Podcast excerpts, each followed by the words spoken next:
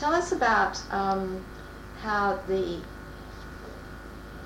um, impact of Eric Cook had how how much of an impact did that have on the freedom that you have, or sleeping Well- out, or Well, we, um, John, that's my husband, he has had a, a what transpired to be a, a heart condition, and it was a bit of a mystery. He had always suffered with very bad headaches, and he was quite a mystery um, to the doctors.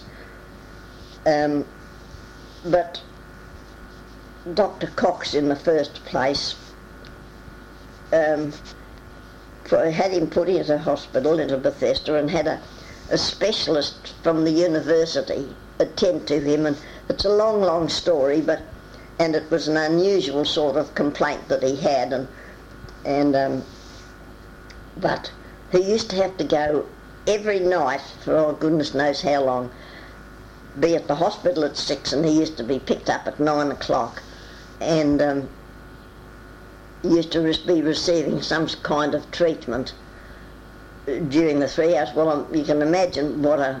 I mean, they had two young kids, pretty young, but my neighbour Marjorie, she used to come and sit out with them while I was away picking John up, and um, um, but the result was, because of this, it was recommended that he sleep out we had the veranda and it was recommended that he get as much fresh air as he could and that if we had the facilities that it would be much better if he slept out. So of course he did. Well when the Cook business came along, um, which was sort of beginning of 1963. yeah, and I said to him, I don't think you should sleep out. And oh, you know, don't be stupid of course. But one night he went down to paint the boat. We had a boat down here at the river, and he went down to paint it, and he was there with a, a light, and a policeman came along and said, you know, what are you doing and why? And he told him he was just painting the, the boat, and he said, well, look, get yourself home. He said, he said, you've got no right to be here showing a light. You know what's going on. Get yourself home, and um, and because of this, you know, Cook. He said, I am unsure whether it was at my insistence after that episode that he came in, or whether, or whether he was told by the police, because um, the the.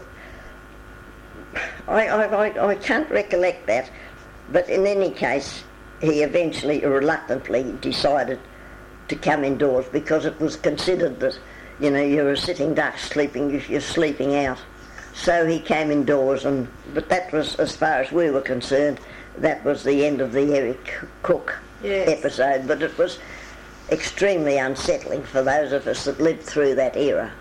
Yes, and, and what about things like locking your car and so forth? Do you remember leaving it up to that time, leaving Well- your car unlocked and then? No, it didn't. Well, I don't know whether whether the uh, Cook era made us more careful, but we didn't care much about locking our cars. As a matter of fact, a lot of the cars were tourist and didn't have locks anyway. Ah, You see, my first car, for instance, couldn't you couldn't lock it, and Dad's car, he had a, a Chev tourer, and um, you couldn't lock that. And then he, the Morris 8 that we had, you couldn't lock that. The only security you had was to make sure you brought your key in.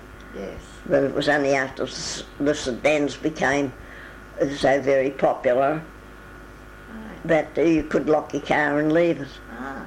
What about locking up your house? Oh yes, we were always well.